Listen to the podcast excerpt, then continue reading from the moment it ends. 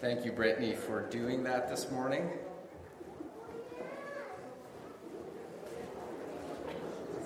Who here has their garden planted already? Who here is planning to plant a garden? Oh, there's okay, okay. There's a few out there still, right on. So, uh, the parents are going to have fun trying to or helping their kids to plant those and then the other challenge of keeping them alive so that's the that's the other part of it but it's always it's always a lot of fun. Let's uh, bow once more and ask god to bless his word. Heavenly father thank you so much for your word. Thank you that it is living and active and that if we hear it if we heed it you will water it by your holy spirit and it will grow up to life within each one of us lord. And so I pray that this morning, as we hear it again, that you, by your Holy Spirit, will bless this word to each one of our hearts, wherever we're coming from this morning, Lord. If we're in a position where we're not sure about this word or what it means for us personally, I pray that you would open that heart to hear what it means for them today. Lord, if we're in a position where we've done that a long time ago, I pray that this word would be translated to our heart in such a way that we would see again the beauty of your salvation for us, but also the outworking of it, that you want it to not just be for us, but to be shared with our family and with those around us who you also want to save. And so I pray that you would speak through this, your word, in Jesus' name. Amen.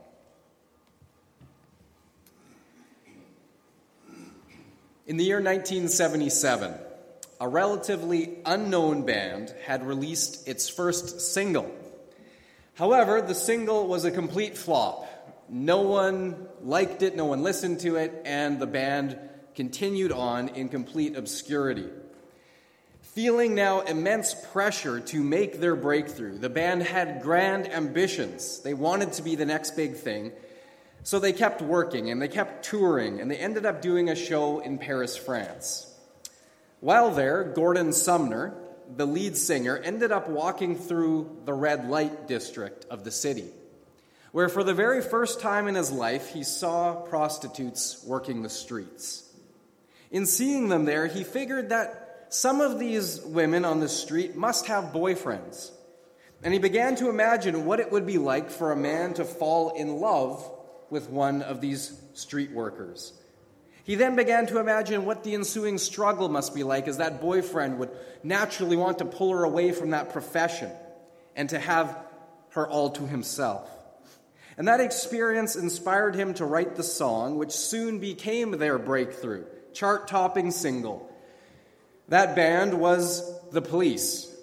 The leader, Gordon Sumner, is better known today simply as Sting. And the hit single was Roxanne. In 2008, the song Roxanne was inducted into the Grammy Hall of Fame.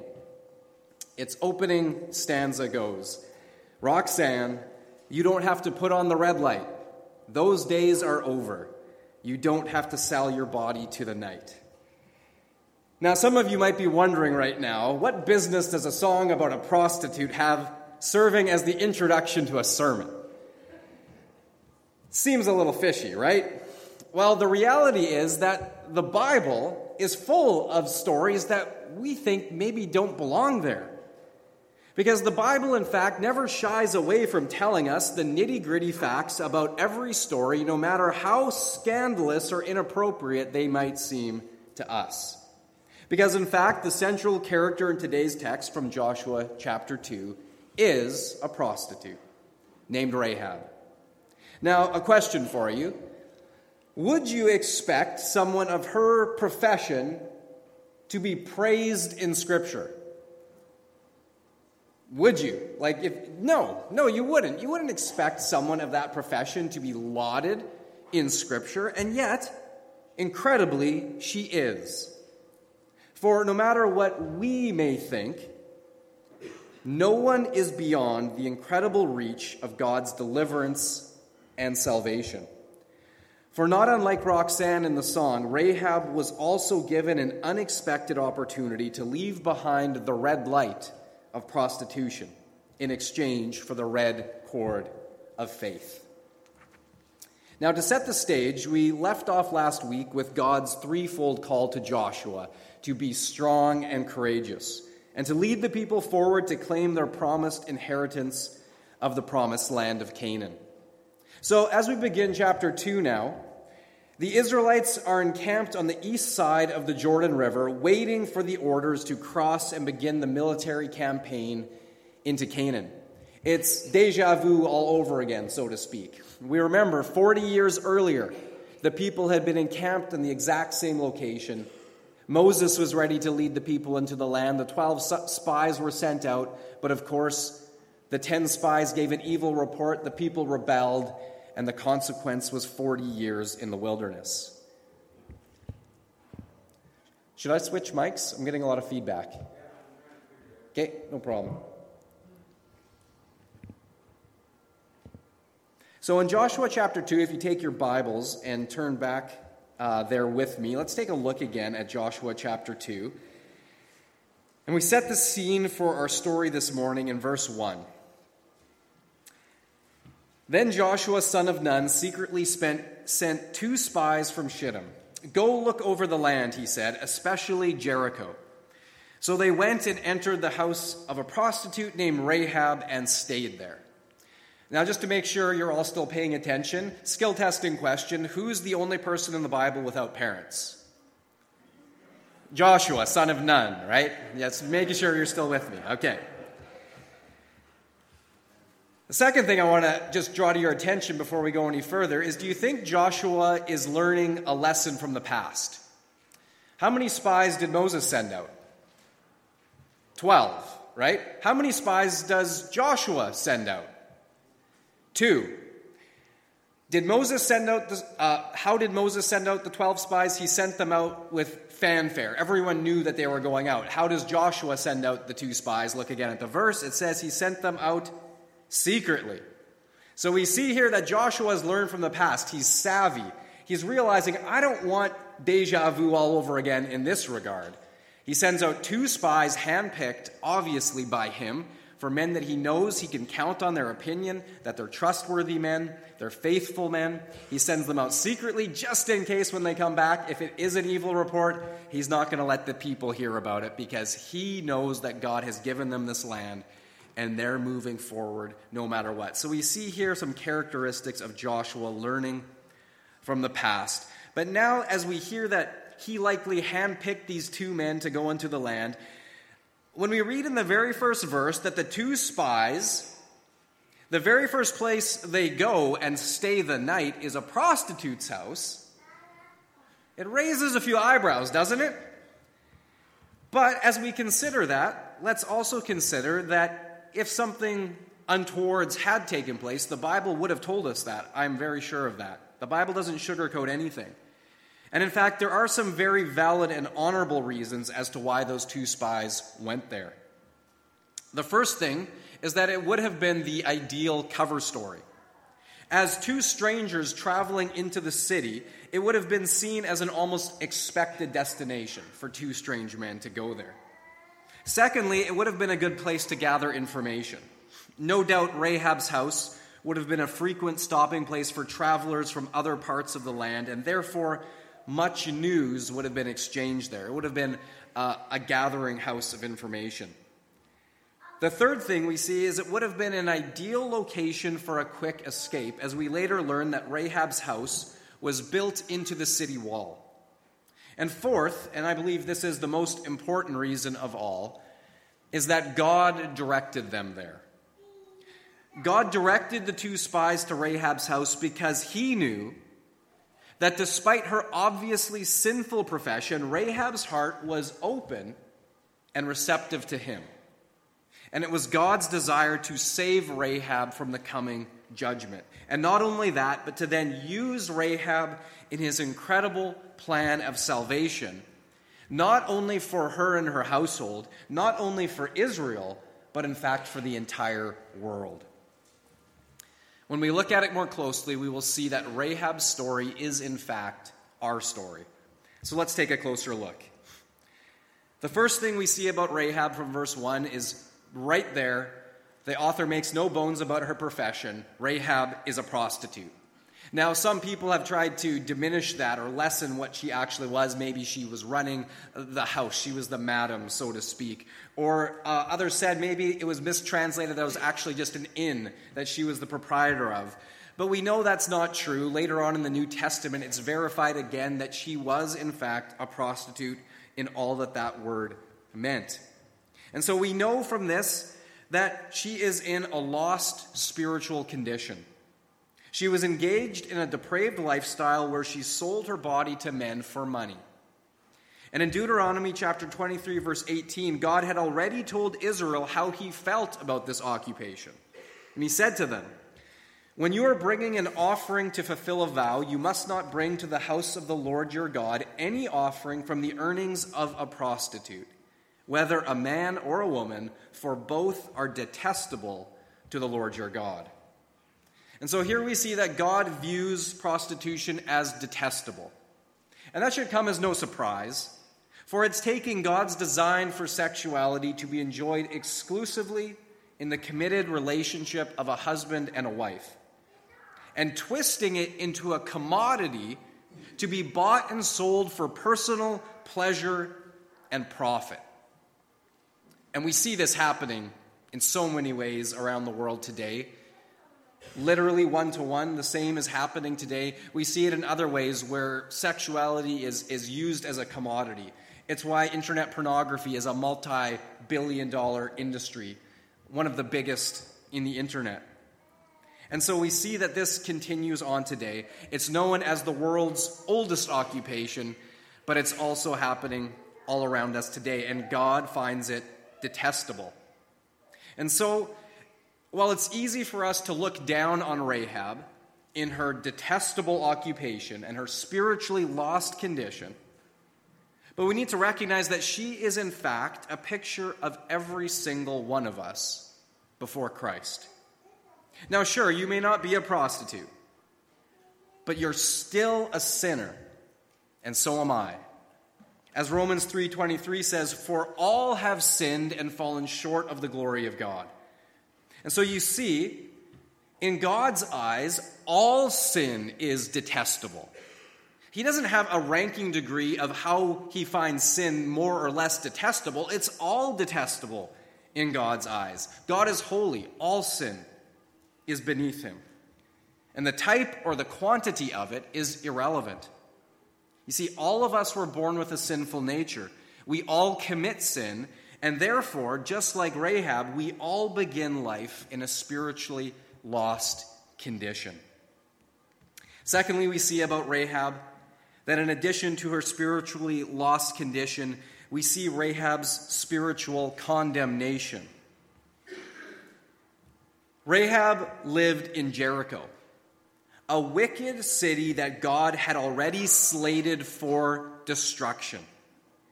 Now, likely many of the people in Jericho felt quite confident, quite secure behind the huge walls of their city. We find out later how thick and how strong those walls were. But we know that much earlier, God had already passed sentence on the people of Jericho. For their wickedness, he was bringing judgment and condemnation. It is the same way with many people today who feel confident and secure in continuing to live their life without a personal relationship with Christ. Many reason that they're good enough for God to let them into heaven without Christ. But I want you to listen carefully to what Jesus said in John chapter 3 verse 18, part of our call to worship this morning. Jesus said, "Whoever believes in him, referring to himself, whoever believes in him is not condemned." But whoever does not believe stands condemned already, because he has not believed in the name of God's one and only Son, and that is Jesus Christ. Now, friends, listen. Listen, it doesn't matter how old you are. It doesn't matter if you're over 80 or kids if you're under 10. It doesn't matter. It doesn't matter if you're in between those ages. If you have not yet believed in Jesus Christ, if you have not asked Him to forgive your sins and have not trusted Him as your Savior, then you are spiritually in the same position as the people of Jericho. You are already under condemnation if you do not believe in the name of the one and only Son of God. This is a serious matter. Now, you can decide, of course, to not believe me. You can decide, even if you want, to not believe what Jesus said in his word. And you can keep on living the way you are without Christ, living in false security. But just as certainly as Jericho's walls did come crashing down and the people were utterly destroyed, to die without Jesus is to head into an eternal destiny of destruction, a place the Lord Jesus called hell, completely separated from God forever. And Rahab lived under the condemnation of God's coming judgment, along with all of the inhabitants of the city around her. And my friends, listen, we do too. We do too. We are just like the inhabitants of Jericho. Our town and our nation without Christ are living under the condemnation of God's coming judgment upon all sin. And just as surely as it did fall upon Jericho, that day is coming, and there will be a reckoning. And thirdly, after all of this bad news, we see her spiritually lost condition, we see her spiritual condemnation. The third thing we see is Rahab's spiritual conviction. So let's return to the narrative of the two spies, and we read in verse 2 the king of Jericho was told, Look, some of the Israelites have come here tonight to spy out the land. And so, right out of the gate, we see that these spies are not nearly as sneaky as they thought they were. Obviously, whatever disguises they were wearing, whatever they did to try to blend in, it didn't work because the king had his own men watching, and they noticed these two men and they reported them almost immediately. And so, being made the king sends his men to demand that Rahab hand them over. And suddenly, unexpectedly, these two spies, out on their dangerous mission on behalf of Joshua and the nation, find themselves utterly at the mercy of a prostitute. Now, at first glance, we would expect this story would just go that Rahab immediately hands them over. Because why wouldn't she? Common sense would dictate that she would side with her own king she would preserve herself and she would simply hand them over. But immediately we see she doesn't. Instead, we read in verses 4 to 7 how Rahab goes to great lengths to hide the spies on her rooftop, and then she spins an elaborate cover story to send the king's men on a wild goose chase. But it begs the question why? Why did she do this? I'm sure the two spies were wondering the exact same thing.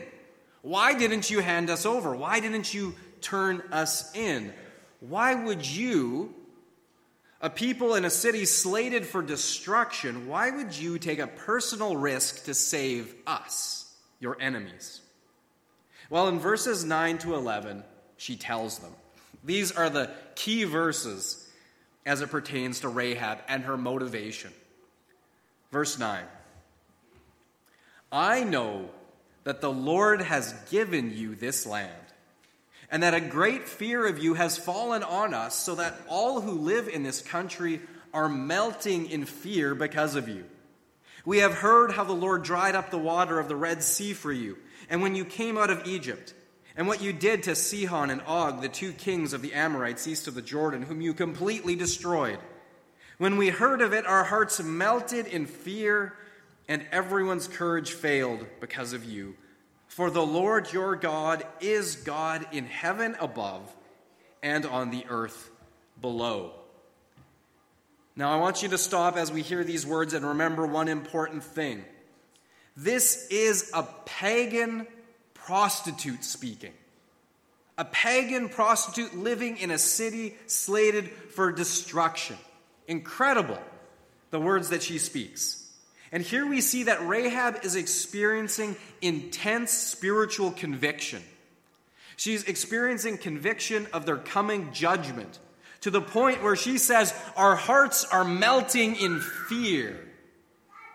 Everything that she had heard about Israel's mighty miracle working God had convinced her, persuaded her, and not only her, Take note that she says it wasn't just her, but all the people who live in this country are melting in fear because of you.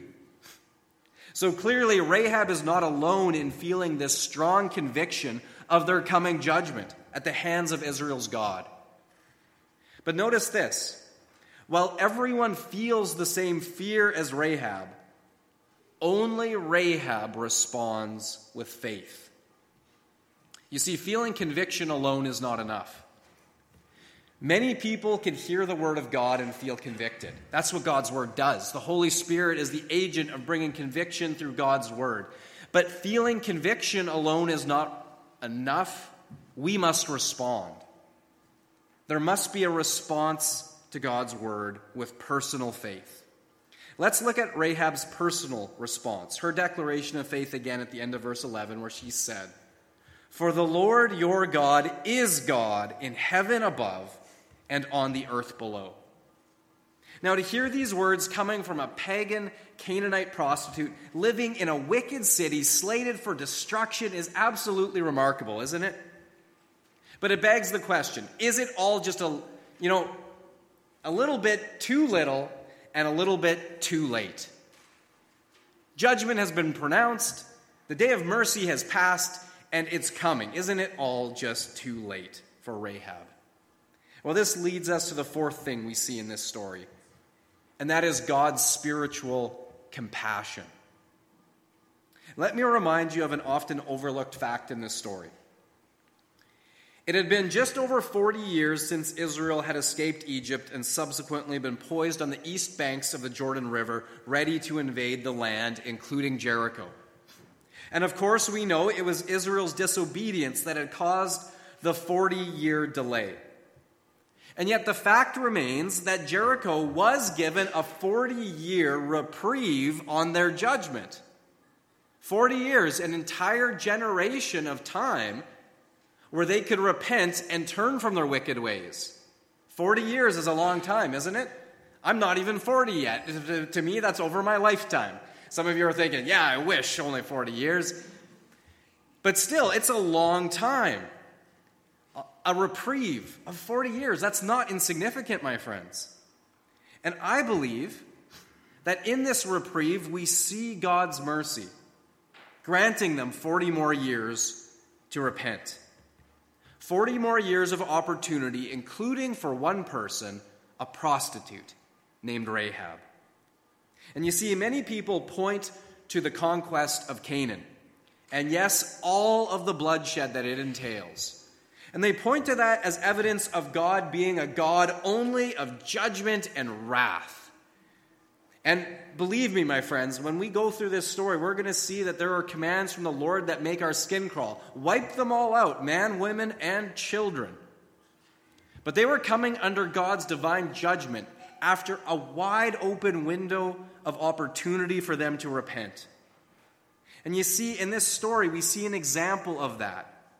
For the truth is that even on the cusp of Jericho receiving the judgment that they rightfully deserved, we see a God who still desired to show compassion to anyone who would repent and believe. Think back to Noah building the ark, the most cataclysmic judgment of the earth that, that has yet taken place. He wiped it all out, the entire planet, for its wickedness and its continual violence. But that ark was built, and the door was open up until the rains fell. The door was wide open. Noah preached repentance to the people for 120 years, but in the end, not one person got on that ark. But even there, again, we see God desires compassion over judgment. The opportunity is there, wide open. Just as it was on the ark, it is open for Rahab and the people of Jericho. God desired that they would repent and turn to him. And 2 Peter chapter 3 verse 9 tells us this. The Lord isn't really being slow about his promise as some people think. No, he is being patient for your sake. He does not want anyone to be destroyed, but wants everyone to repent. Friends, let me ask you, how many years has the Lord given you? How old are you?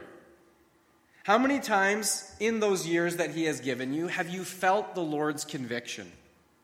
How many times has the Lord knocked on the door of your heart? How many times has He come calling? Let me ask you, how many times has, you, has He called you to humble yourself before Him, to repent of your sin, and place your faith solely in Him? How many times?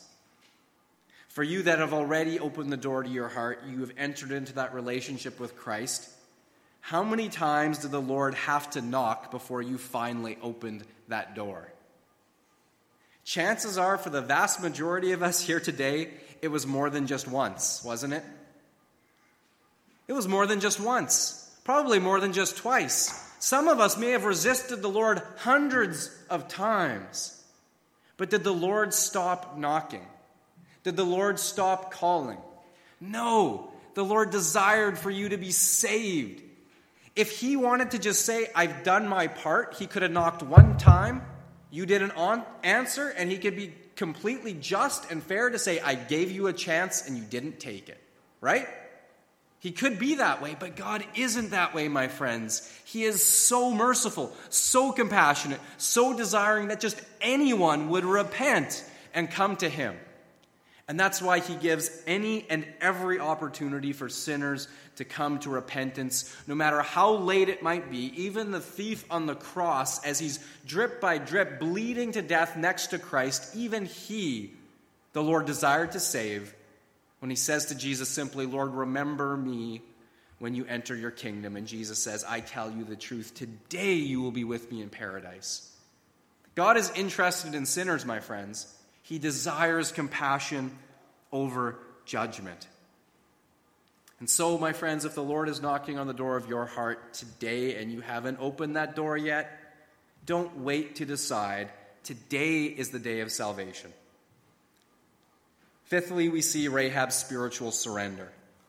In verses 12 to 13, we read this now then, this is Rahab speaking. Now then, please swear to me by the Lord that you will show kindness to my family, because I have shown kindness to you. Give me a sure sign that you will spare the lives of my father and mother, my brothers and sisters, and all who belong to them, and that you will save us from death. Now, everything that Rahab had heard reinforced the fact that the God of the Israelites is the sort of God who does what he says he will do. He is a promise keeping God. And so it was her hope that by her actions of faith and kindness shown towards the spies, that she and her family could come under God's protection and therefore escape the coming destruction of Jericho. You see, Rahab knew that the only way she could obtain this protection from the coming destruction was to risk everything. She had to surrender all of her old life and comforts for a new and unknown life ahead. And make no mistake about it, surrendering our old life is not an easy thing to do. Most in Jericho, though they also felt the fear and conviction of coming judgment, most of them couldn't do it. But Rahab did. She staked her whole life and her family's future on God's mercy and surrendered everything into his hands. And this is why Rahab's faith was honored in the Hall of Faith, given in Hebrews chapter 11, verse 31, which states this By faith, the prostitute Rahab, because she welcomed the spies, was not killed with those who were disobedient. Incredible. All the way in the New Testament, in the Hall of Faith, we see a prostitute's name listed that by faith the prostitute Rahab, because she welcomed the spies, was not killed with those who were disobedient. The key phrase here, of course, is by faith. By faith. But what is faith? What is it to believe in Jesus Christ for salvation? Well, a missionary in Africa experienced great difficulty in trying to translate the word believe into the local dialect. He continued to do his best, but he always had to leave that blank space when he came to that word in Scripture. They simply didn't have a word for it in their language.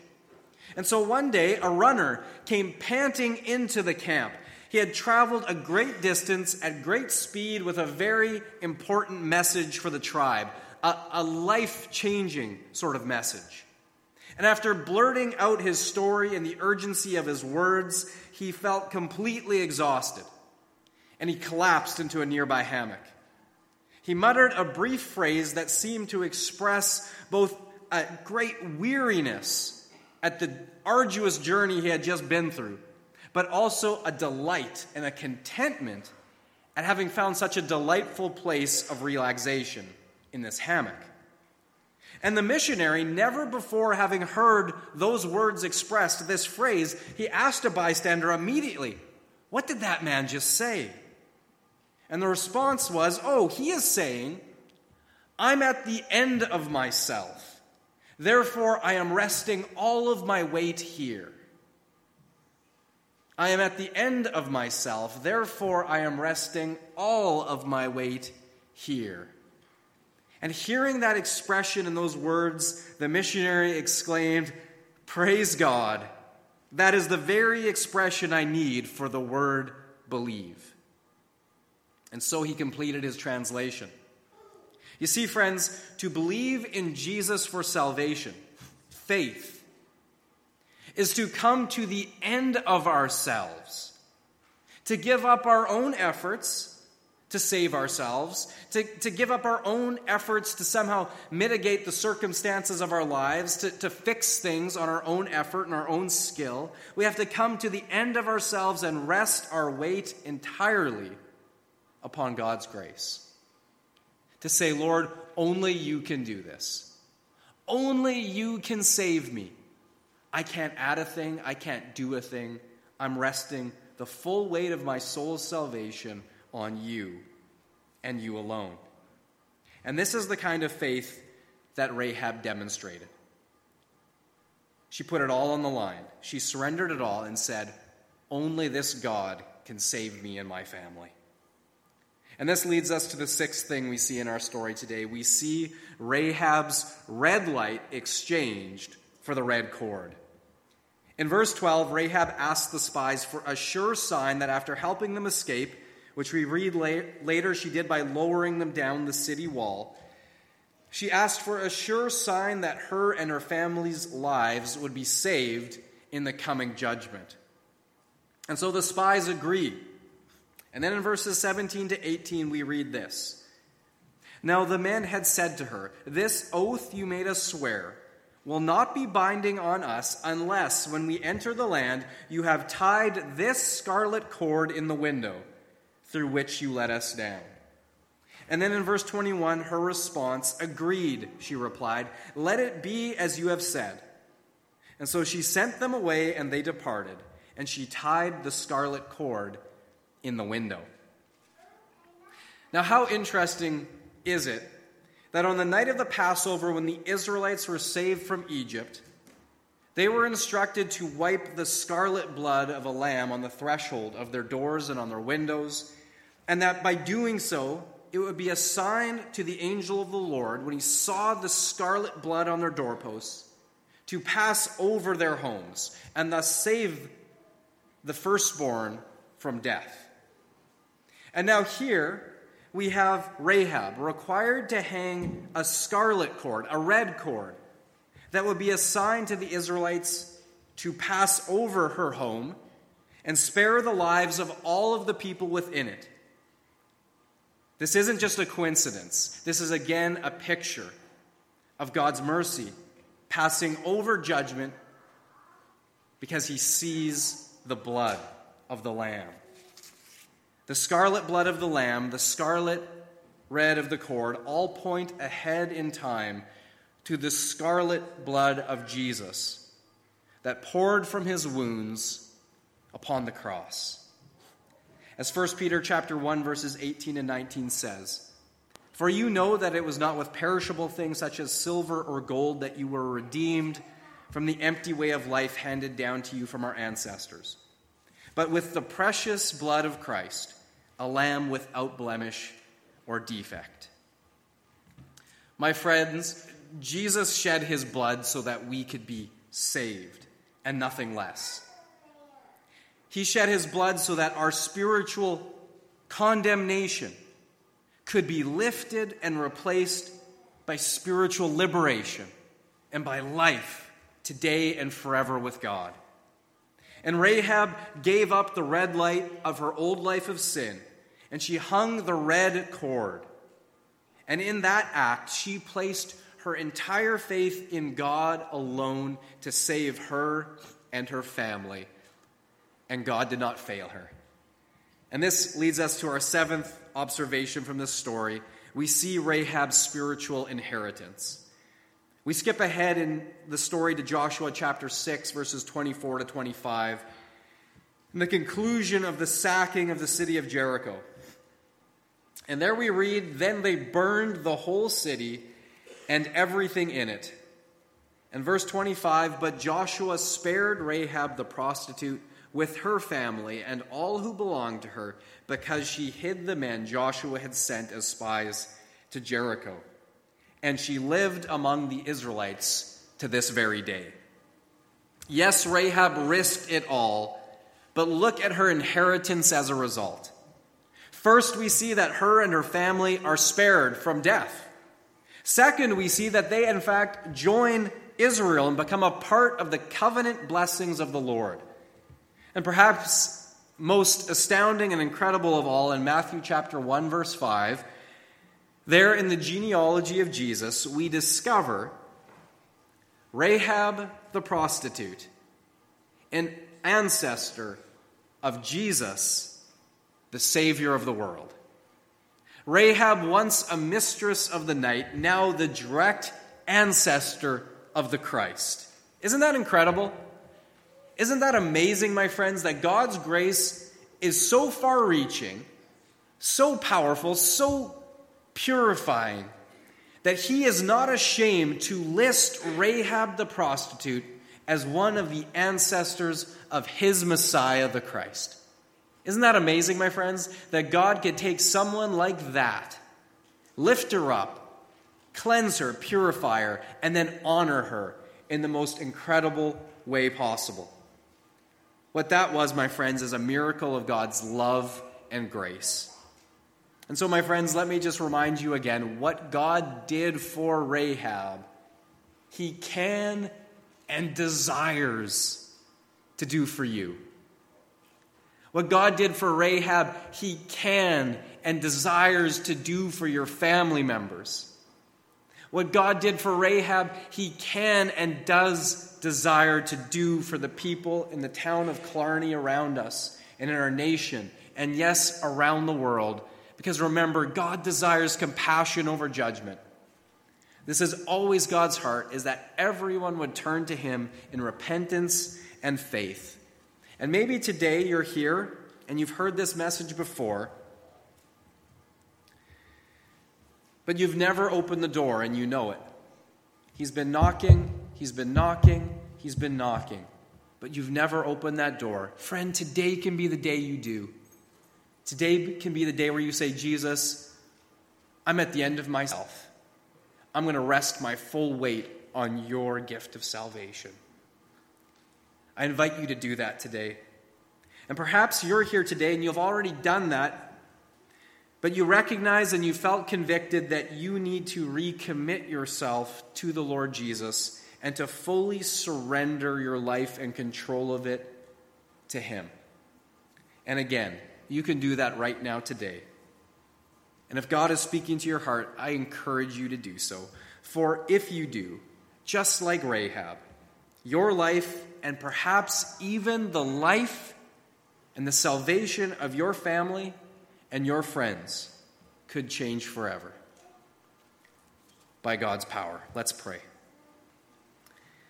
Heavenly Father, we thank you so much that you are a God of compassion that though our sin deserves judgment and wrath, though that day of reckoning is coming, we live in an opportunity, a window of grace, where mercy is available freely to each one who turns to you in repentance and faith. And Lord, today, if there's someone here who hears you knocking on their door to say, Open up, let me in, I love you.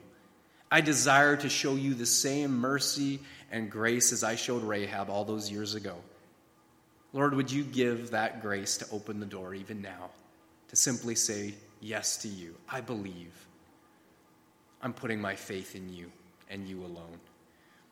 And Father, if there's anyone here today who felt the conviction that they need to recommit to you in full surrender, full control to you and you alone for their, for their life, for their eternity, and for their purpose, I pray, Lord, that you would grant them the grace to do so and to say, Lord, I'm giving everything to you. I'm resting the full weight of my life on you and you alone. And so, Father, I pray that for each one who did that today, that by your Holy Spirit, you would affirm that, encourage them today, that they can continue to walk forward and grow in you. Thank you, Lord, for your word this morning. Bless each one as we go to know that this great gift of salvation is not only for us, but you are interested in us sharing it for the good of those around us, that they too could be saved. For we pray this in Jesus' name. Amen.